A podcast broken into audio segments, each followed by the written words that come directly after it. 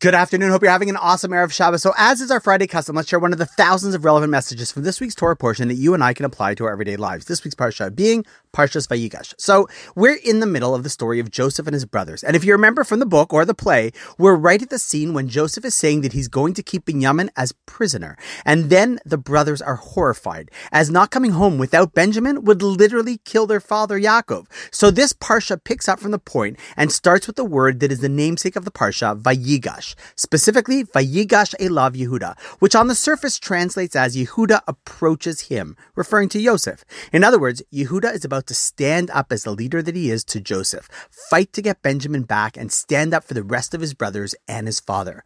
And while that is the surface level understanding, I recently saw a beautiful idea in an old Sefer that I own that the Kotzker Rebbe brings down.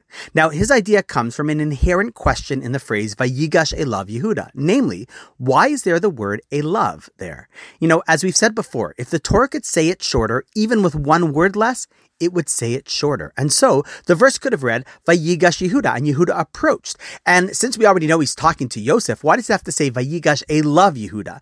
And Yehuda approached him. So the Kotzker explains that actually Yehuda wasn't first approaching Yosef. First, he was approaching Elav to himself. Now, what exactly does that mean to approach yourself?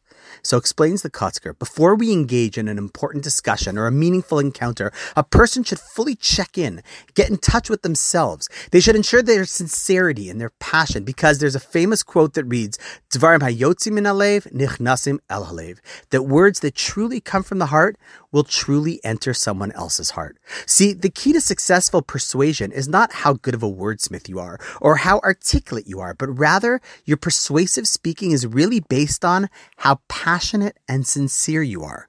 You know, we've all heard people speak eloquently and not be moved at all, and other people who just speak normally, but still very moving, simply because it comes from not their mouths or their posture, but from their heart.